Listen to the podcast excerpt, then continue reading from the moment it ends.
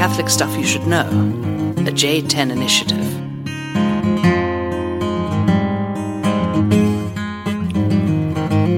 Hey, welcome to the podcast. This is Father John Nepil. hey, I, I can't even. I don't even want to try to do Father Father Nathan. Hey guys, welcome to the podcast. Welcome to the podcast. Catholic stuff you should know. Father John Nepil, Father Mike Rapp. no, it's not really. This is Father Mike. I got you all. Father Michael O'Loughlin and Father Mike Rapp. yeah. Michael and What's Mike. up? I'm Now, good. did you did you already talk about the uh, motorcycle skid? I did. I I touched on it vaguely because of uh, certain sensitivities, but those sensitivities are gone now. So, um, so yeah, I was in a on what May twenty fifth, my anniversary, was in a motorcycle accident, borrowing a buddy's bike, and uh, and as I've mocked Goebel already for, I got less injured from a motorcycle accident than he did riding a razor scooter. Oh, I didn't hear that yet. I like it. I like it. I'm not gonna say that. I didn't realize how sensitive he was. Like he's just a very active guy, more, much more active than I am, and so having not being able to fish or golf Oh, yeah. or ride his bike is a lot. I, sh- I should not say anything bad about that at all because he's. It's devastating. I know. It is devastating. We do feel It's bad. The beginning of the Nathan. summer. My gosh. but he gets to watch the World Cup, Yeah. and uh, he gets to maybe cook for this new parochial vicar. Yeah. Right. Cook Welcome with, him. with half his half Hospitality. his body. Yeah. Okay. Well, so then you skidded, but you wear leathers or what? I wasn't wearing leathers. I actually had leathers in the saddlebag. I was not wearing. I, I was not wearing. It was such a hot day. I was not wearing my leather jacket, and I should. have And honestly, if I'd been wearing my leather jacket, I don't know if I would have had any damage to my body at all. Like I had a couple small scrapes on my hip and my ankle and my hand. But if I'd been wearing leather jacket, I also been wearing been wearing the leather gloves, which I was not wearing either. But the the the worst wound by far was my left elbow. Was where I where I kind of like I must have held on to the handlebars on my left elbow skidded. We I did talk about this. Well, last- then, then, then you then you share that injury with Father Nathan. exactly that? Le- left arm, yeah. Left arm injury, which again, thank God, are both right-handed. And I was watching, I was playing bags or cornhole or whatever, what part of the country you're from calls that game, on Sunday night with a couple friends playing bags, and uh, and I was watching a guy throw the the um, the bag with his left hand, and it just looked so weird to me. Like I'm just so right hand dominant that even watching some people do things with their left hand, like things that I'm doing as well. Like you watch professional baseball and they're so much better than I am that it doesn't look weird. I'm like, well, they're just they're you know they're they're monsters and robots and and you know they train their body to do this thing perfectly. But like when you're throwing bags with someone, it's like ah, this is a fun game. But I like I was watching this guy throw with his left hand, and it almost like creeped me out. I was like, that just looks so weird that See, someone gonna- can throw that accurately with their that left. That guy's gonna dominate. See, that's what like Yeah. I like tennis. John McEnroe and Rafa Nadal, these lefties Are they lefties? Okay. just confuse the other person Yep. Because Yep. they can hit shots. Just that subtle difference from one hand or the other. A tennis player gets so used to playing Yeah. against similar, you know, swings and patterns Right. and stuff. Then you do something like you switch hands. It's like what? It almost creeped on? me out, and I could see that would be the case. I mean, like, what's that in uh, The Princess Bride, right? Where the, the two guys are sword fighting both their left hands. what's that? There's something you do not know, or I forget what the phrases, is. Whatever. I'm not left-handed, and he flips it over to his right, and then the other guy they're fighting he says, "Hey, there's something you should know too," and he flips it over. So, like, yeah, Okay, so good um, movie. for those of you who don't bike, I don't bike either, so I don't Yeah, know why I'm do. telling you this. Well, I mean motorcycle. Oh, I, would- oh, I see. I would right. love to, man. I, but I'm not really in the position to do that right now. Okay. But you wear leathers so that if you crash and skid against the ground, Right. you're not going to get hurt, Yep. right? So you, it's not just a style thing; it's a style thing. It looks cool for sure, Right. but um, it's also like nature's protection. So I think I was thinking about this, and I think God like built in natural skid protection for all the deer and cows of the world. So Right. maybe like they ought to be riding these things. Maybe we should make them for them because I don't think they can make motorcycles themselves, but, but maybe they could ride them Yeah. if we taught them. Yeah. How do you think about that for the future? future of mankind. So this is my question: Is leather as tough or tougher when it's has blood and oxygen coursing through it, like our skin does when it's on an animal? It just it just seems to me that leather is actually tougher when we treat it when Oh, it comes I off the animal. But uh, you know, may- maybe I'm just misunderstanding what leather is. But I it know, just seems my, like my, my mind starts running through like a million ways to test this out. Right. I don't really want to encourage the kids to go mess with the animals. I, I love that our banter is usually on things that we have absolutely no knowledge of or experience of, and we're talking to people that probably know a lot more than we do, and we're like, "This is Catholic stuff you should know." We're supposed to be This talking about things that we know. Yeah. Yeah, well, that's that's Well- what dudes do. This this Yeah. woman Christine, uh, shout out to Christine. She works at Lord's. She was telling me about mansplaining the other day, and I I wasn't really buying it because I'm like, nah, that's just like arrogant people. That's Right. not that's not men. Right. And I know m- maybe women feel that way. It's like that's where she was coming from, and I'm I'm sure it happens a lot, but I don't think it's a common like a, a, a social like a cultural affliction or something like that. So mansplaining is like when a man thinks he knows more than a woman, even though he doesn't, and so he like talks down to a woman to explain something that he thinks Yeah. she doesn't know about, but he really doesn't know as much as she does about it. Yeah. Okay. Or he he just feels the need to condescend and sort of Yeah. explain something to her. And she said that this happens a lot on on TV news. And I don't uh-huh. watch that, so. I didn't really know that situation. I'm like, look, I got four sisters. I already know that they know everything. But maybe it's like dudes don't mind just like talking about stupid stuff that they have no authority on. Well, if if I Maybe can, that's what it is.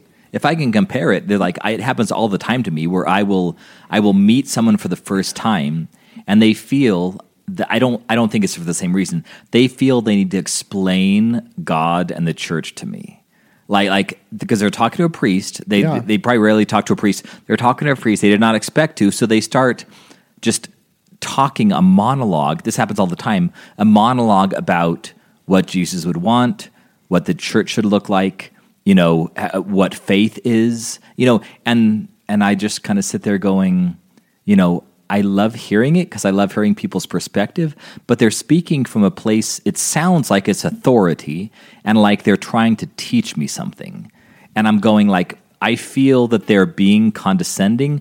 I think it's probably only because that's the only topic they think I talk about. So they're just trying to have a good, you know, kind of banter and lighthearted, you know, small talk conversation with me. But it is, I do have to like, I do this interior eye roll. Like, Yeah. do you think I don't know this? Like, I, it's coming across as being demeaning and patronizing and condescending. And maybe that's how, that's what some men do and how some women feel. So, Yeah.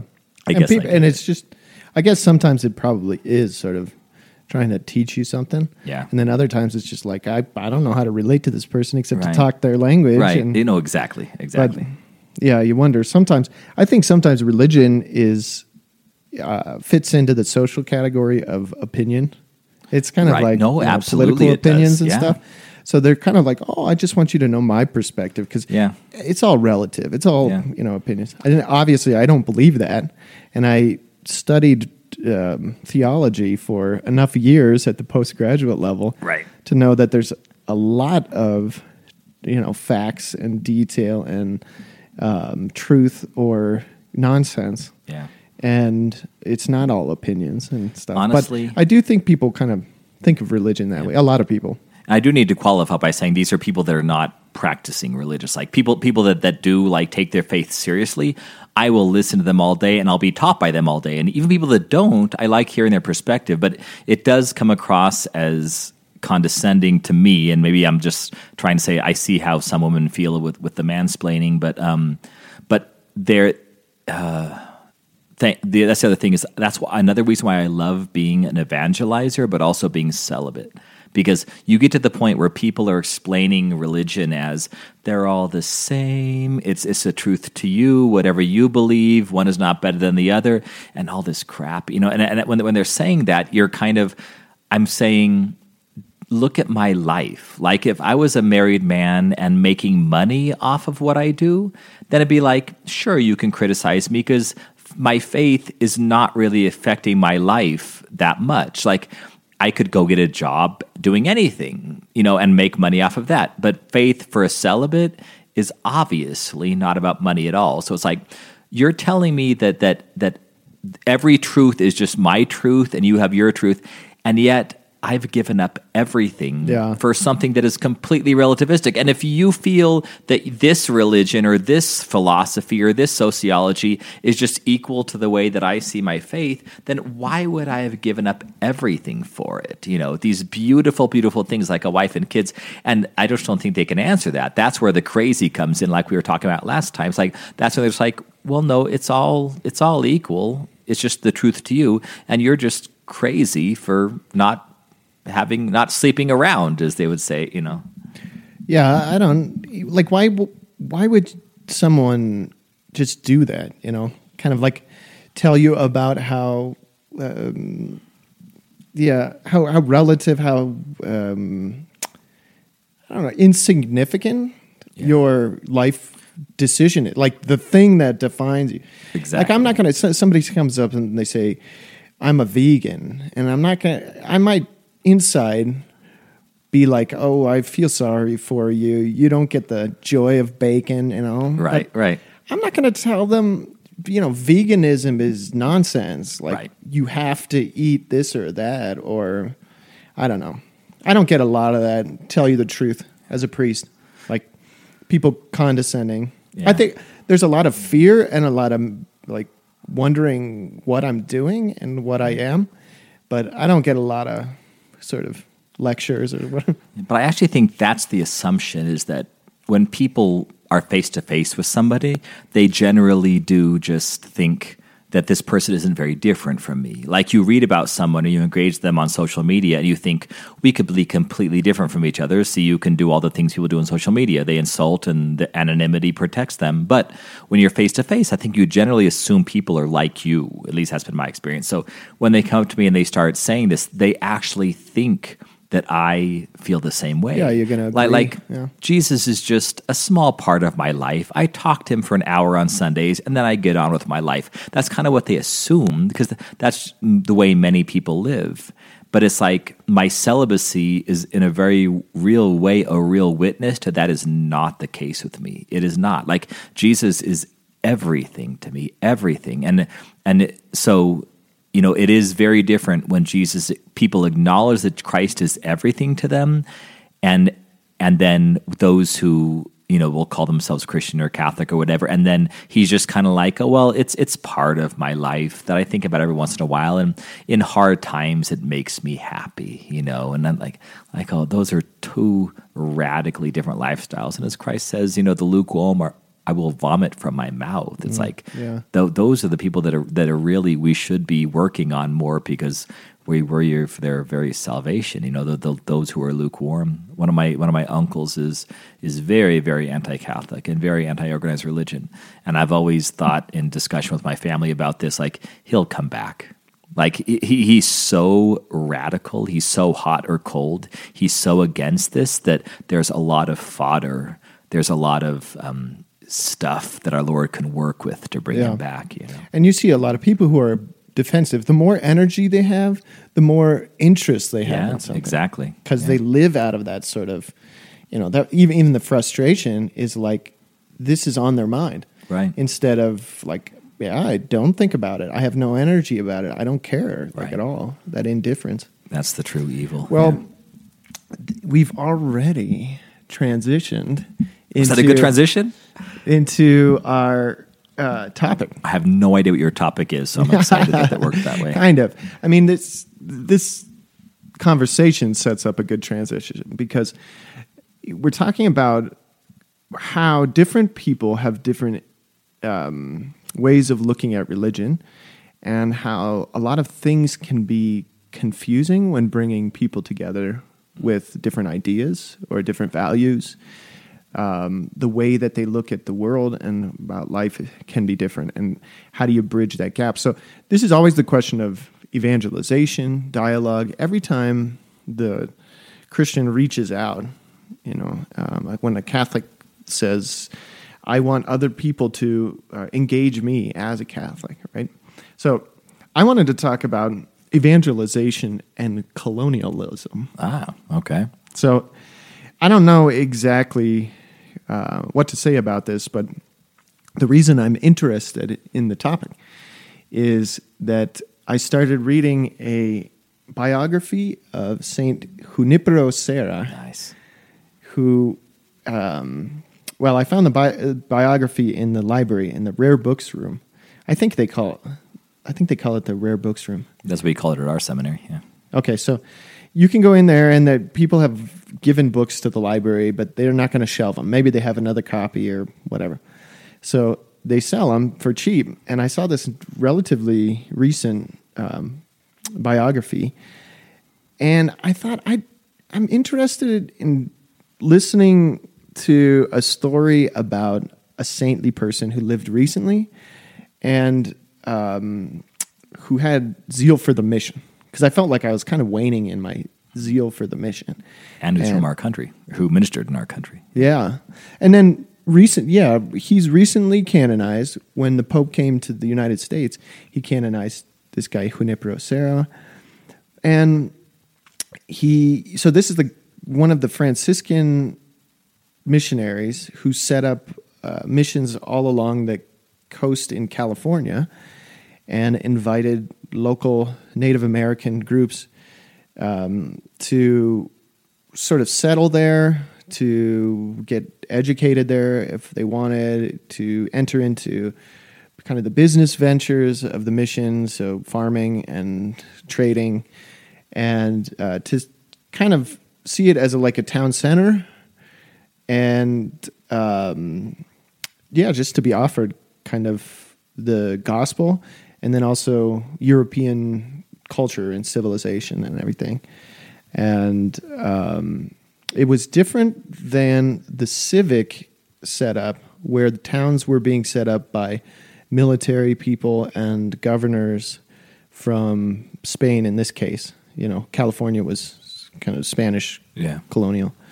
So um, the thing is with Junipero Serra he was a very saintly man he was very dedicated to the gospel and to um, Christ, and uh, he was well educated. He was a teacher in Mallorca, uh, an island off of Spain, Spanish speaking.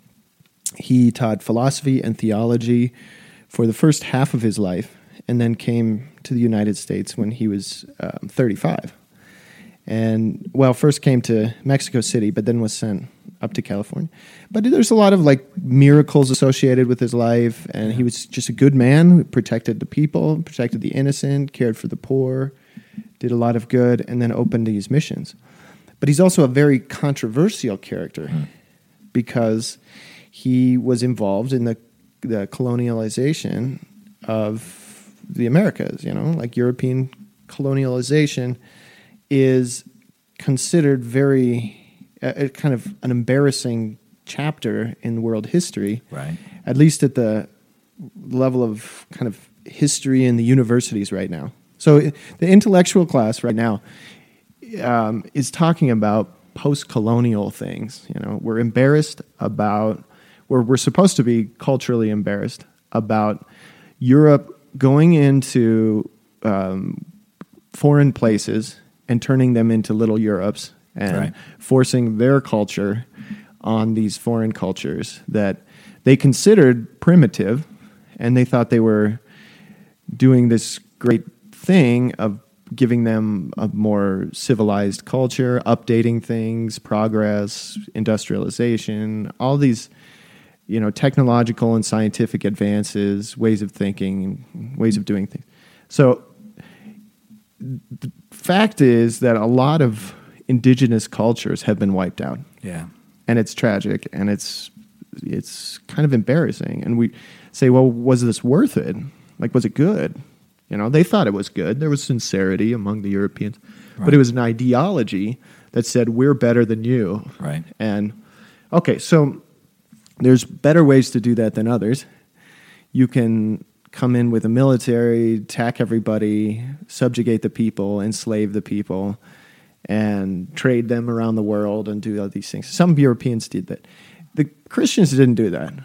I mean, they weren't interested in that. And there was actually a whole lot of Christians speaking out against treating people poorly. Just if you want to know, if you're interested in Latin America and um, this sort of encounter of Europe and the natives, read Bartolome de las Casas. He's a, a writer um, from Central America, um, a brother, I think he's a Franciscan, but he wrote books kind of fighting with the, the local European um, colonists uh, for the rights of the people.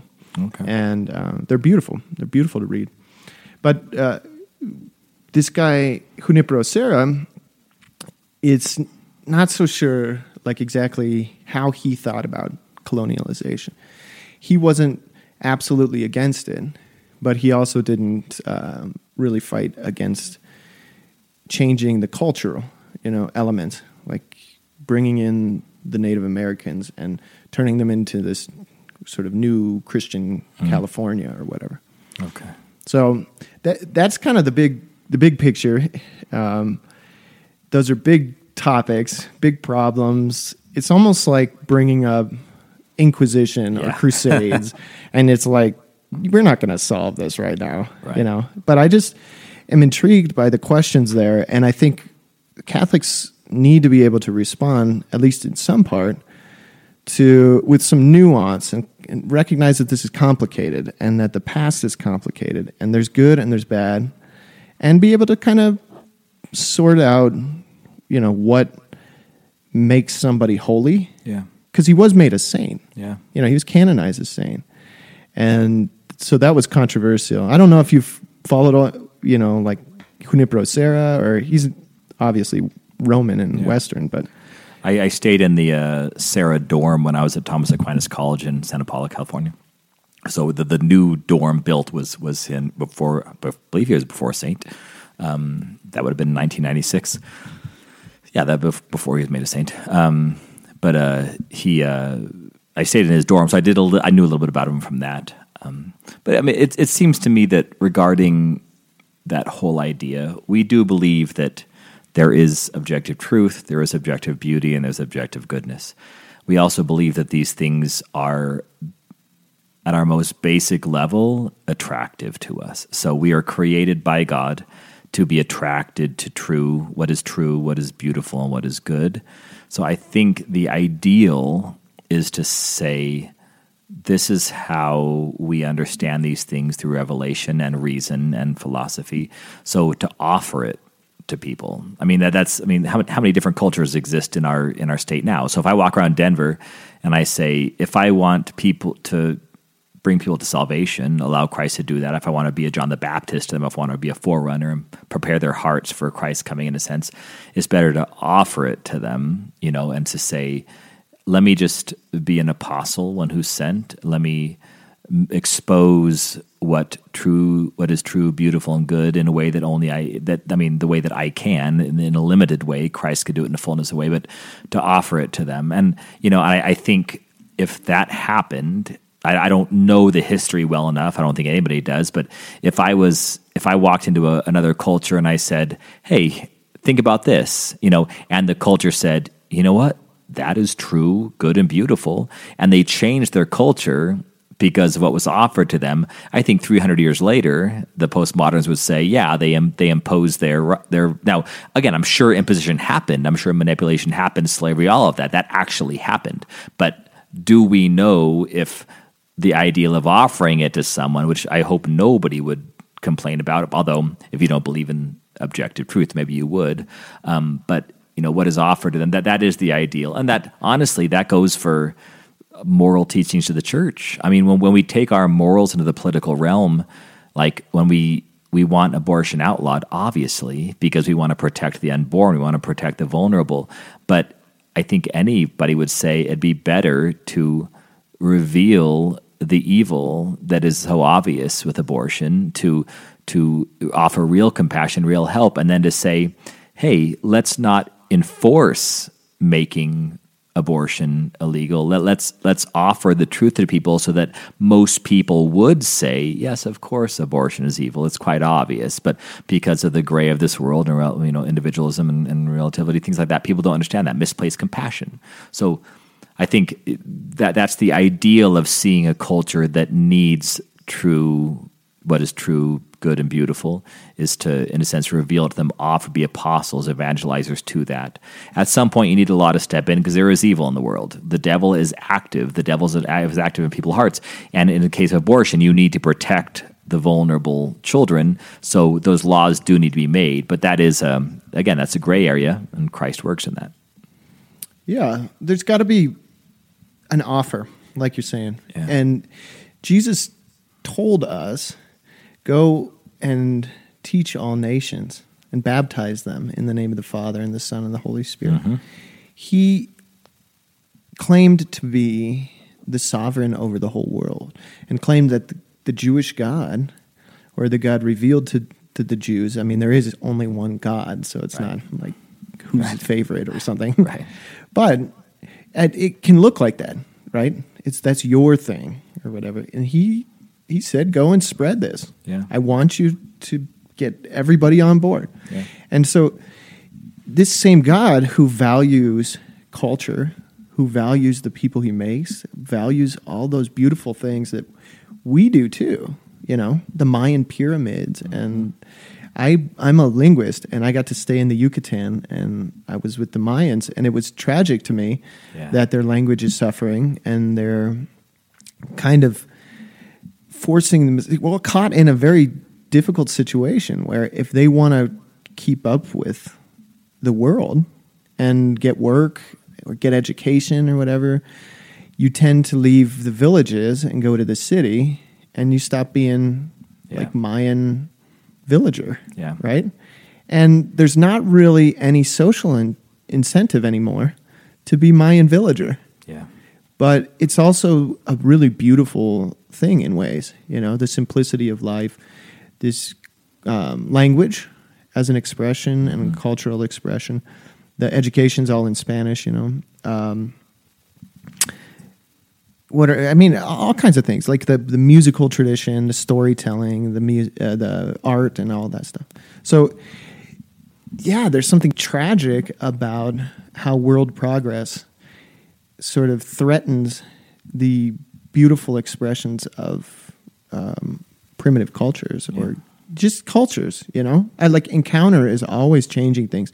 There's been thousands and thousands of cases of peoples who have come and gone. And I, you have to recognize that as a historian, Right. That it's not like this is unique to that point in history.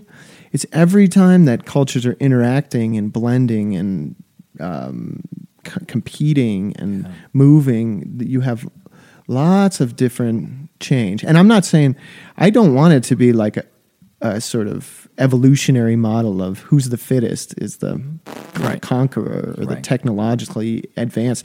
I think you know those some of those Mayans are way happier than uh, like the contemporary urban people. But um, I don't know. It, there's an inevitability to it that I'm not sure we can just blame on this group or that group Right. or whatever. And I'm not just trying to like defend. I I, I see the tra- I feel the tragedy. You know, when culture is lost, and I think we're kind of at a point when that's especially felt when your only culture is McDonald's and Walmart and the same TV shows on Netflix Right. across the country for 500 million people. This is your best culture. Nobody knows how to sing anymore. Don't know how to tell stories. Don't know how Yeah. to do art. Don't know how to w- the wisdom to pass to the next generation or whatever. So yeah, I, I think right now there's reason for us to value deep, long-standing, beautiful human cultures Right. and to try to protect them.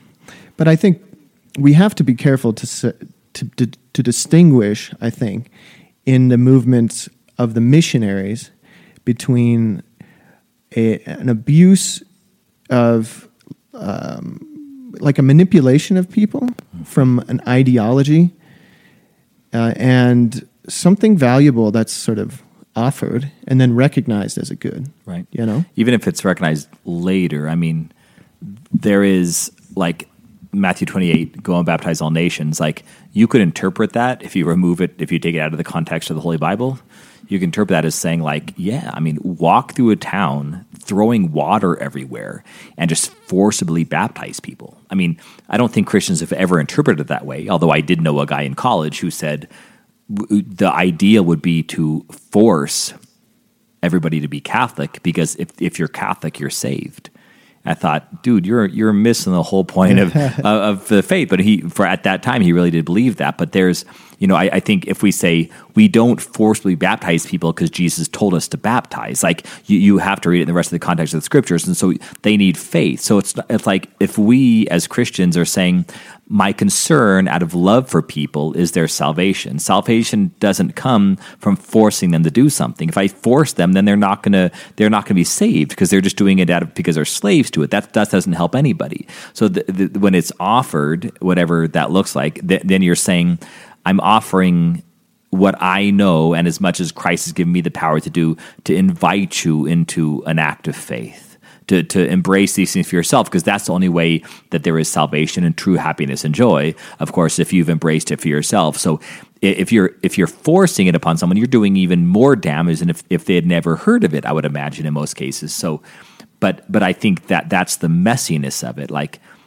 in the you know in the uh, 16th through what 18th centuries you know we have many orthodox who became Catholic, who reunited with the Catholic Church, and through various um, unions, Union of Brest, Union of Užhorod, etc., through these various unions. If you look at the time, it's very humbling because we like to think that the Holy Spirit was at work, which I'm sure he was, but also it was very political. I mean, it was just helpful to the lives of the people living in Central and Eastern Europe to align themselves with the Catholic Church. And so we want to think it's this very pious thing. And again, in some cases, especially modern times, it can be. You know, I, I feel this, you know, spirituality and, and, this way of praying, this way of understanding Christ and viewing Him is helpful to my salvation. But um, but we we really it really was very practical in many ways. You know, so we might look now and want to say, well, yeah, isn't it better to be in union? God calls us all to union. So so Eastern Catholics, we say that's part of our dedication to union in the church is being in union and dealing with all the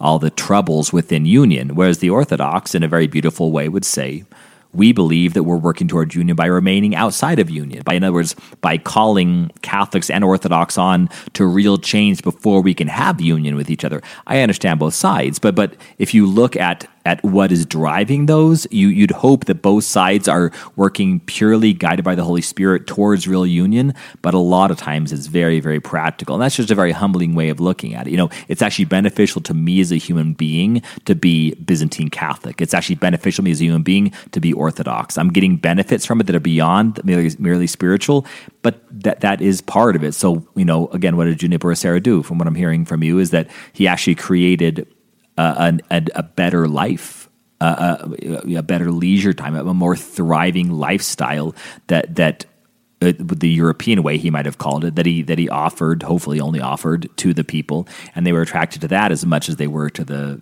the Spanish Christianity. Yeah, well, and it, it's an important point just to make that there was there's very little evidence, at least according to these authors, who I think are rather objective and aren't just trying to be apologetic or defend Junipero Serra and make him a hero or whatever it is. It's a good biography that way, but they um, they say that there's very little evidence that there was forced conversions in California okay. and in this mission. Now, yeah. that's not to say everywhere, every in throughout the history of Christianity, but I think we've got a pretty good record on right. that score. Anyway, but in California, and in this case, those Franciscans weren't into forcing anybody. Now there were incentives. Okay. So there was protection. Right. There was sometimes economic incentives. Like you, as a parent, could say, "Well, if I my kid gets educated, it looks like if we're going into this new society, they might be able to, you know, kind of make their way." Um, there are some who say, "Look at those incentives." there's taxes that are uh, lifted and eased yeah. for people who are Christian.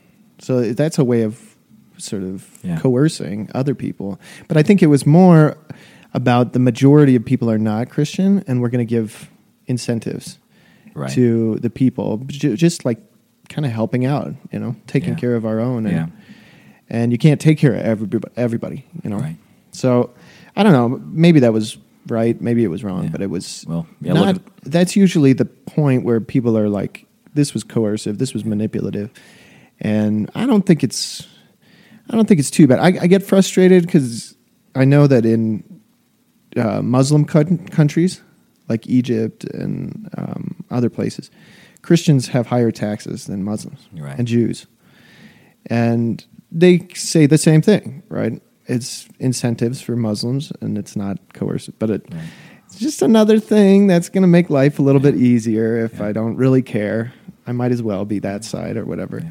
I think So- that's, that's a personality thing. I mean, if you, my personality, my temperament, whatever you want to call it, if somebody says you're going to be taxed higher because you're Christian, I would say that reinforces my faith. I mean, Yeah. literally, that, that that that shows that I'm going to have to live a more radical life being Christian, and I'm going to be less convinced to your ideology through persecution. If you're really persecuting me, then I the the rebel part of my personality is going to say, you're, "This is not going to work."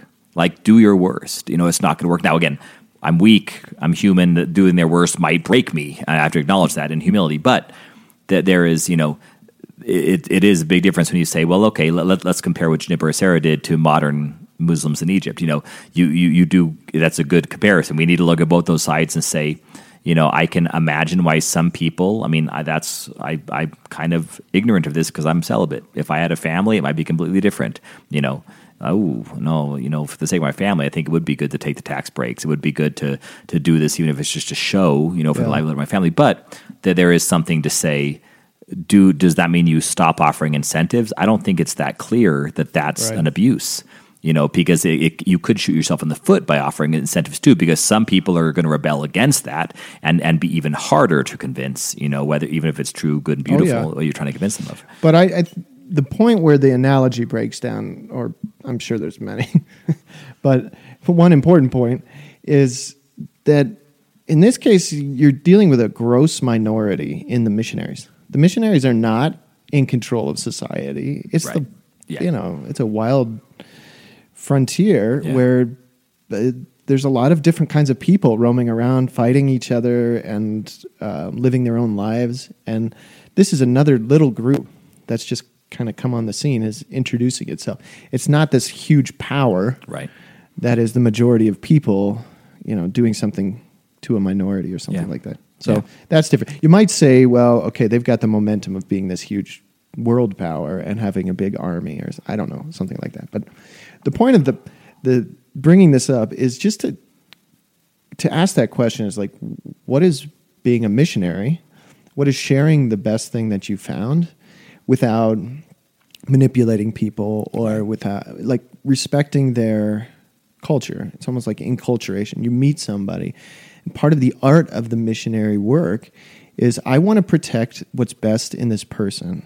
I'm not trying to just make them into Right. me. Right. I want them to be them Right. but I want them to know Jesus, right? Yeah. So I, I won't apologize for spreading the truth of the gospel. Mm. It's like, you know, this idea that you're forcing your ideas on somebody or you're something like that. I mean, this Irish president, she just, Yeah. uh, there's a headline out that she's talking about infant baptism as uh, child abuse Yeah. you know but okay here's my problem with that right a parent has the responsibility to give the best things they know to the children they're raising right if you teach them to like certain foods or to eat certain foods is that forcing them manipulating Yeah. if you teach them to speak your language Right. they could have lots of other options. Maybe they don't want to speak your language. Yeah. Maybe my kid doesn't want to speak English. Yeah. Maybe they want to speak Japanese. Yeah.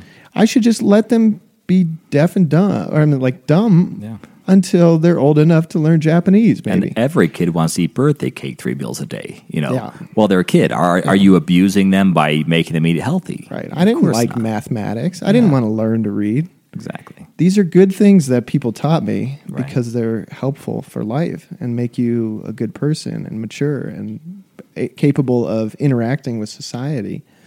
And religion is one of those.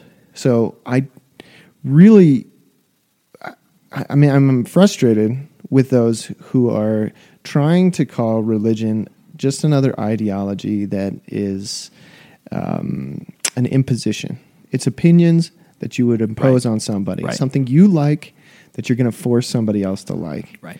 and it's not it's not the case Right. it's something that has always been a human interest is always a question in human society like art like language this just exists you know? It's it's really more like mathematics or like language. It's or, or literature something that we've we've figured out how to do in a particular way.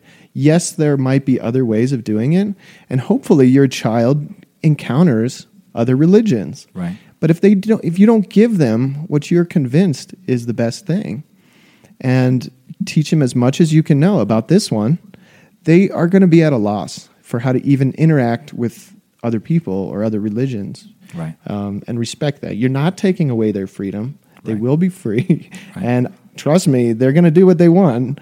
They will be free. Yeah. But give them the best stuff that you know. Yeah, it's just like uh, happened. What last week? Sarah Huckabee Sanders, the this the uh, communications director, speaker for the president, um, walked into a s- little small town restaurant and she got kicked out. You know, because of her politics, and they asked her to leave. And it was like, Oh. it, it was it was probably, I mean, in response to the the here in Colorado, the Catholic baker who went all the Supreme Court and and received, you know, in a sense, it's, it's legal for you to not use your artistic talents to support a cause that you morally go against. And it's like I when she got kicked out of the restaurant, I just thought, you know, amen. It, it, it, are we moving as a society, society towards the ability to again honestly her getting kicked out of a restaurant is very very different than the than the wedding cake situation because the wedding cake guy would sell a basic cake to anybody who asked he was not prejudiced against against homosexuals same sex attracted gays he was not prejudiced he was still sell to them it was using his art to promote it by by making a cake that promoted a, a gay wedding that, that was against his conscience. Now, kicking someone out of a restaurant, he would he wouldn't kick someone gay out of his, his cake shop. He would he would bake them a cake as long as it wasn't the art on the cake wasn't supporting a gay wedding. So it is different, but but that there is this there is this freedom that based on politics again. I would I am I am for any laws mandating that someone serve to any group of people, anybody that walks in, you know, feed them whatever. But I, I also support any laws saying you don't need to use your art or your finances to support something you're morally against. Um, so it's a subtlety that, again, in our society, postmodern world, we don't get subtleties much anymore. Um, but I think I think that is the the situation you're talking about. When you have colonialization, was was it offered or was it forced? it's probably gray and some did some some did not but you know it, can we understand that subtlety and then move forward with it and say some christians the vast majority i hope offered something beautiful good and true and, and was able to change cultures for the better. I mean everybody wants to change culture. No, nobody would argue that some of his cultures need to be changed. I mean right now many you know liberals are trying to change the fact that, that donald trump is, is our president. And before him many conservatives are trying to change the fact that obama was our president. You know that, that, that was just the case for a while. So we, we all want to move cultures forward towards you know you know happiness and well-being etc um, but a, a quick story. I might have shared this before too. Well, just go ahead a point that Yeah. the political analogy is a good one because it deals with um, things that are very important to people. Right. You know, it's like what is the future of our society? Who's influencing our children? How is thing? How are things uh, organized? And how do I benefit and interact with the rest of society? So those are very important practical things. But I don't want to confuse Mm.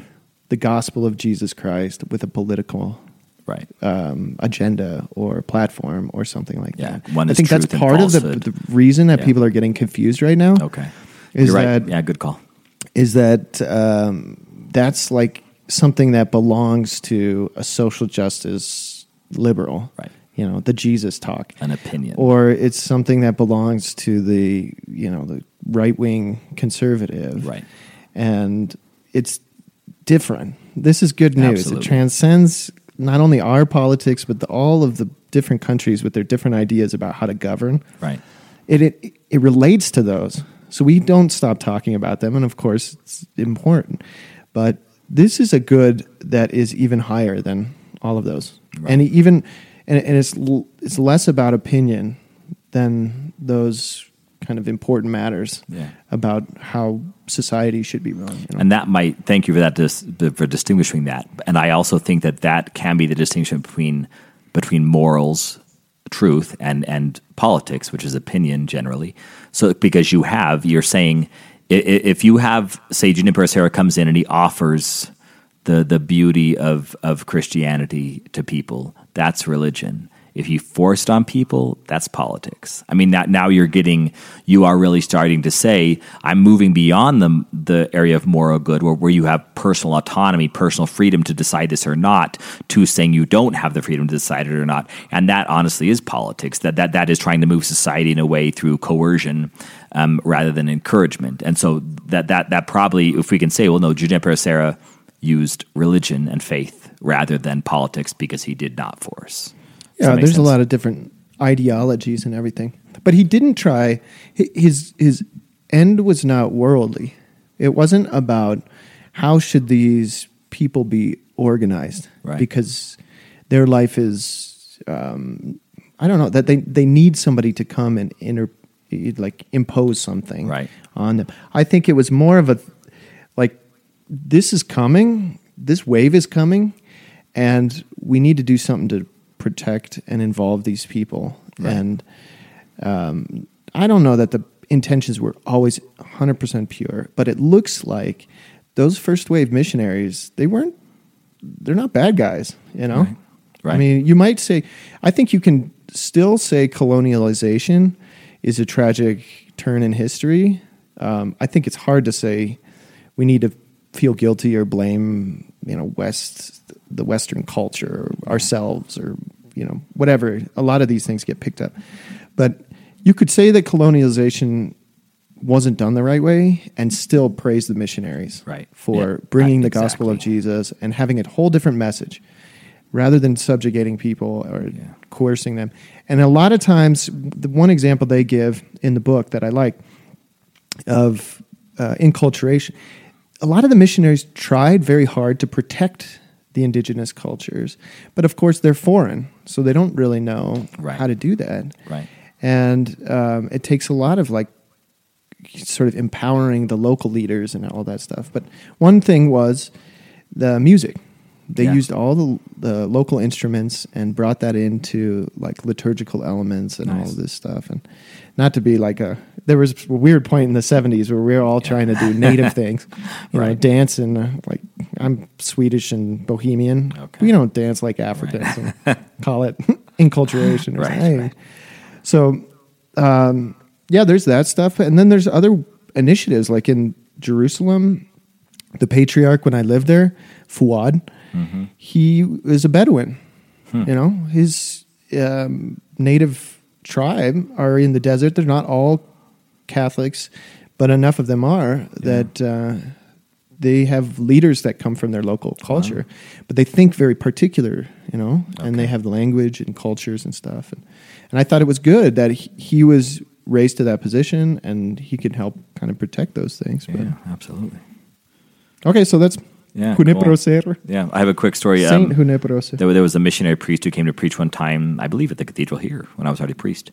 He talked about the the the evangelization of Papua New Guinea. Again, I might have shared this already. I know I say that a lot, but um, and he said that the first missionaries to Papua New Guinea went there and, and just immersed themselves in the culture that was already present, and realized that that most of the natives believed in two gods that had equal power, one that was good and one that was evil. And what he found was that the people, if you present two gods who are equally powerful, one that's good one that's evil, people will not. People will tend more to live in fear of the evil God hmm. than hope in the positive God. It's just like a human condition. Yeah, interesting. So like they they were they were fearful people, and it wasn't like oh half the day I'm I'm very hopeful and happy, half the day I'm I'm fearful. No, 100 percent of the day they're fearful because of the equality of the gods. And as soon as the Christian missionaries came in and said, oh no, there is evil, there is a devil, there is Satan, but he's not nearly as powerful as the as the God who created him. You know, and so all of a sudden they were told, yes, what you're feeling what what you're realizing in the good and evil exist, and they even exist in two different beings. But the strong one is infinitely stronger. The good one is infinitely stronger than the bad one, and that I mean, the conversion happened overnight. People were so happy to not live in fear, but to have, in a sense, their their perception of the world. Yes, you are correct in the good and evil, but look at it this way, in that this might be the truth. And they said because of the beauty of that and the fearlessness of it, that is the truth we want. And he says that the whole island converted, you know, almost immediately because of the message, but it didn't. It, it wasn't forced upon them. It wasn't imposed Yeah. upon them. It was just presented in a way that that they saw the culture the way it was, and then like Paul does in the Acropolis, right? And then it says, "Hey, you, you you've been doing things partially right. Now let's bring that to its logical conclusion, you know, and its true conclusion of Christianity." So I thought that was a beautiful story of of, of evangelization done correctly to an entire culture. And I think some of my favorite missionaries are those missionaries of charity that I Oh, yeah. chaplain. I mean, they just really focus on loving the poor, taking care of people. And I've witnessed this. I swear to you, they are not out there trying to baptize everybody. Yeah. They are cleaning the wounds of people who are dying, loving people. They want to be the face of Christ to Yeah, people yeah. and love them. And a lot of those people ask for baptism. Yeah. They say, I don't know what it is that you have, but I want it because you smile like nobody else does. Yeah. And you care about people, you know? So um, we thank all those missionaries out there. oh yeah, absolutely. I think we got to wrap it up, but yeah, we're good. I'm not, I didn't pay attention to the time either, but. Okay. You got any shout I, outs? I do. Actually, I saved two for this one. Do you have any? I have to look them up. Okay, so uh, I'm opening my phone right now because I actually took a photo of this one. Uh, so, um, here we go. All right, shout out. Uh, so, Father Michael. So I just had dinner with my friends, and I just heard their shout out from a couple of years ago. They wanted to follow up and say that their firstborn son is named Alexander. They also have another one on the way. Would you mind possibly getting a shout out on the next available podcast? These are the Jungbluths. J U N G B L U T H S. Jungbluths. So anyway, I, I don't think I gave their shout out, but somebody might have. Maybe I did. Um, I just forgot. Um, but they just had their firstborn son named Alexander. God bless you guys, Jungbluths. And um, Alexander your, your, Jungbluth. yes, exactly. Your friend Kevin from this um, from Diocese Phoenix, um, and uh, that he sent this shout out to you guys. Also, my second shout out was it you who told me somebody told me that they were talking to a therapist or a psychologist or something, and they said that that my laugh was very therapeutic. Oh, yeah. Was that you? no, there's that? an email that uh, Oh. Brother, oh really? Yeah, he sent, he sent ahead. I'm not very good at checking it, uh, it was, oh no, it was a letter that we got. So those Oh, go, sometimes get passed Oh, around yeah, to they different go guys. to Andrew in the end. but it had this PS note that this voice therapist, Oh, voice voice therapist. therapist, said that you have the most healing and beautiful laugh she's ever heard. I don't know. She probably uses it to heal people. I, I get complimented on my laugh so much that I almost get insecure about it because? I've listened back It's before and I think I man. I laugh like too it. much. But it's not like I'm trying. I'm not forcing it. It's just I it don't just, keep happens. laughing, man. I Its guess healing so. Properties are So, healing the shout world. out to you, voice therapist. I appreciate that. It made my day when I heard We'll that. have to look up that Thank you. name. Yeah. I'm not sure who's got that letter now. It was nice. It also thanked us for showing people that young priests are cool like pirates. All right, we'll take it. Oh yeah, I like it.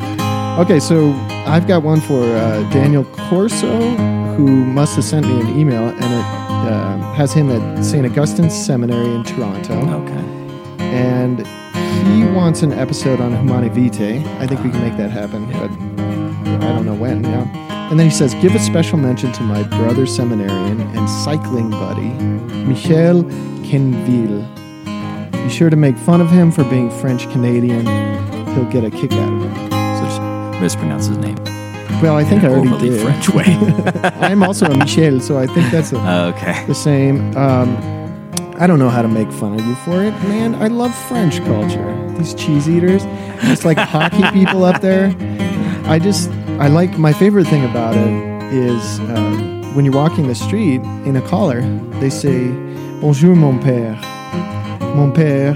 They they greet you as my father, and they say it like that. A lot of people on the streets will just say "mon père." And We actually have French blood. My my You do? my maternal Canadian grandfather. French? No, not not Canadian. I mean, I don't know how to make fun of French Canadians, but one of my favorite people in the world, also Pauline Beard, shout out, is French, born in France, came over here, has no accent anymore. She teaches at Sophie Massori, so I love her. But my favorite French joke is a. Uh, I'm gonna mess this up, but anyway, it's a it's a classified ad that says, you know, French French rifle for sale, never shot, dropped twice. really. That's horrible. Uh, that's pretty good. Anyway, I'm getting I'm getting gonna- a call from actually a podcast listener right now, Annie Fulkerson. So anyway, right, she probably so- saw the Facebook post, but I, I can't pick up. No calls recording. during the show. Yeah, exactly. right, people. This ain't radio. Okay. Um, what was I going to say? Oh, French Canadian. Yeah, yeah. So my only other um, religious in the family was a nun who, I think in Canada, who left the convent to run off with a uh, French fur trapper. Oh, So thanks a lot, French Canada. There you go. There's the insult we want. Your harming vocations. Every one of you. I don't know how it works. Uh, quick shout out to Terry Wright. I want to do a, uh, an episode on. I keep snapping like that. That's going to be annoying. Sorry, people in the cars. So he just wrote a book about Dorothy Day that's published by Ignatius Press. He's an awesome guy. He's a great professor and a good friend. So we're looking forward to interviewing him Yeah, there we go. sometime. And I'm putting him on the spot because he hasn't agreed to interview. Okay. I just he gave me a copy of his book, and I'm looking forward to. So, so give the full name of the book and the full name of the author. Dorothy Day, An Introduction to Her Life and Thought by Terrence C. Wright. Nice. Yeah. And then uh, Alanna Boudreau, my other Ah. favorite French Canadian, Nice. has recently re- released her new album. So I'm going to get, I'm going to read this and listen to the album, and then we're going to do real stuff about it. Yeah. What is the album called? Because I, I saw that on Instagram that she had put that out. I was looking on my phone, and I Yeah, didn't want you to ask me. I don't mean to call It's you something about a stranger. Beautiful Stranger. Beautiful Stranger. Perfect sounds right. Strangers was a sitcom when I was growing up. Be Beautiful Stranger. Anyway, we'll we'll have to figure it out. Uh, let me see if she pops Sorry, up. Lanny. If she pops up very quickly on Instagram, as I'm, as um, she posts quite often, which is nice. Um, but I don't see her All right. as I'm scrolling. In the meantime, Okay. what's up, uh, Matt Tynan? Thanks for the car for the summer. Nice. Thanks for the email that talks about this guy, the uh, guy from Starsky and Hatch. Hutch. yeah. Oh, your nickname. That's right. Yeah, That's batting right. a a thousand here. So maybe we'll uh, maybe we'll post that picture. I'm gonna take a picture of you wearing your hat, and we'll use that as a photo on Facebook. There's this guy, Huggy Bear, that was a character on Starsky and Hutch, and he looks like a cool dude. He looks a lot like me. So if you were wondering what I look like, just uh, Google Huggy Bear uh, the Google Images. Nice. And Alanna Boudreau's CD "Goodbye Stranger" Goodbye. is coming in. July 2018. So check that out. Right on. Okay, we gotta go. We gotta get this guy some lunch. Yes. All right, Catholic Stuff Podcast at Gmail, CatholicStuffPodcast.com. You know how to get a hold of us, all the other ways as well. All right, God bless y'all. Thanks like us listening. on Facebook. Tell your grandmother and your best friends about us.